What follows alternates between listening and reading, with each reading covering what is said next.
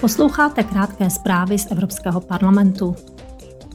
Delegace výboru pro prošetření používání špionážního softwaru Pegasus a obdobného softwaru dnes ukončí svou návštěvu Kypru a Řecka. Účelem její cesty bylo získat více informací o vývoji a používání špionážního softwaru v těchto členských státech. Na Kypru se členové delegace setkali s vládními úředníky, se zástupci nevládních organizací a s lidmi, kteří se stali terčem špionážního softwaru. Se zástupci vlády a nevládních organizací jednali i v Řecku. Mimo to zde hovořili s obránci lidských práv a s novináři. Několik členů Výboru pro kulturu a vzdělávání odcestovalo do Budapešti. Budou zde zjišťovat podrobnosti o nejnovějších změnách kulturní, vzdělávací a mediální politice Maďarska.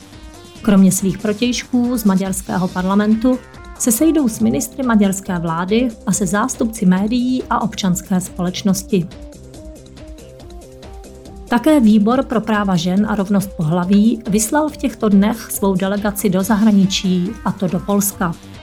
Jeho členové se zde budou zajímat o práva žen a o sexuální a reprodukční zdraví a práva. O tomto tématu budou hovořit s poslanci Polského sejmu a se zástupci několika nevládních organizací, včetně nadace pro ženy a plánování rodiny.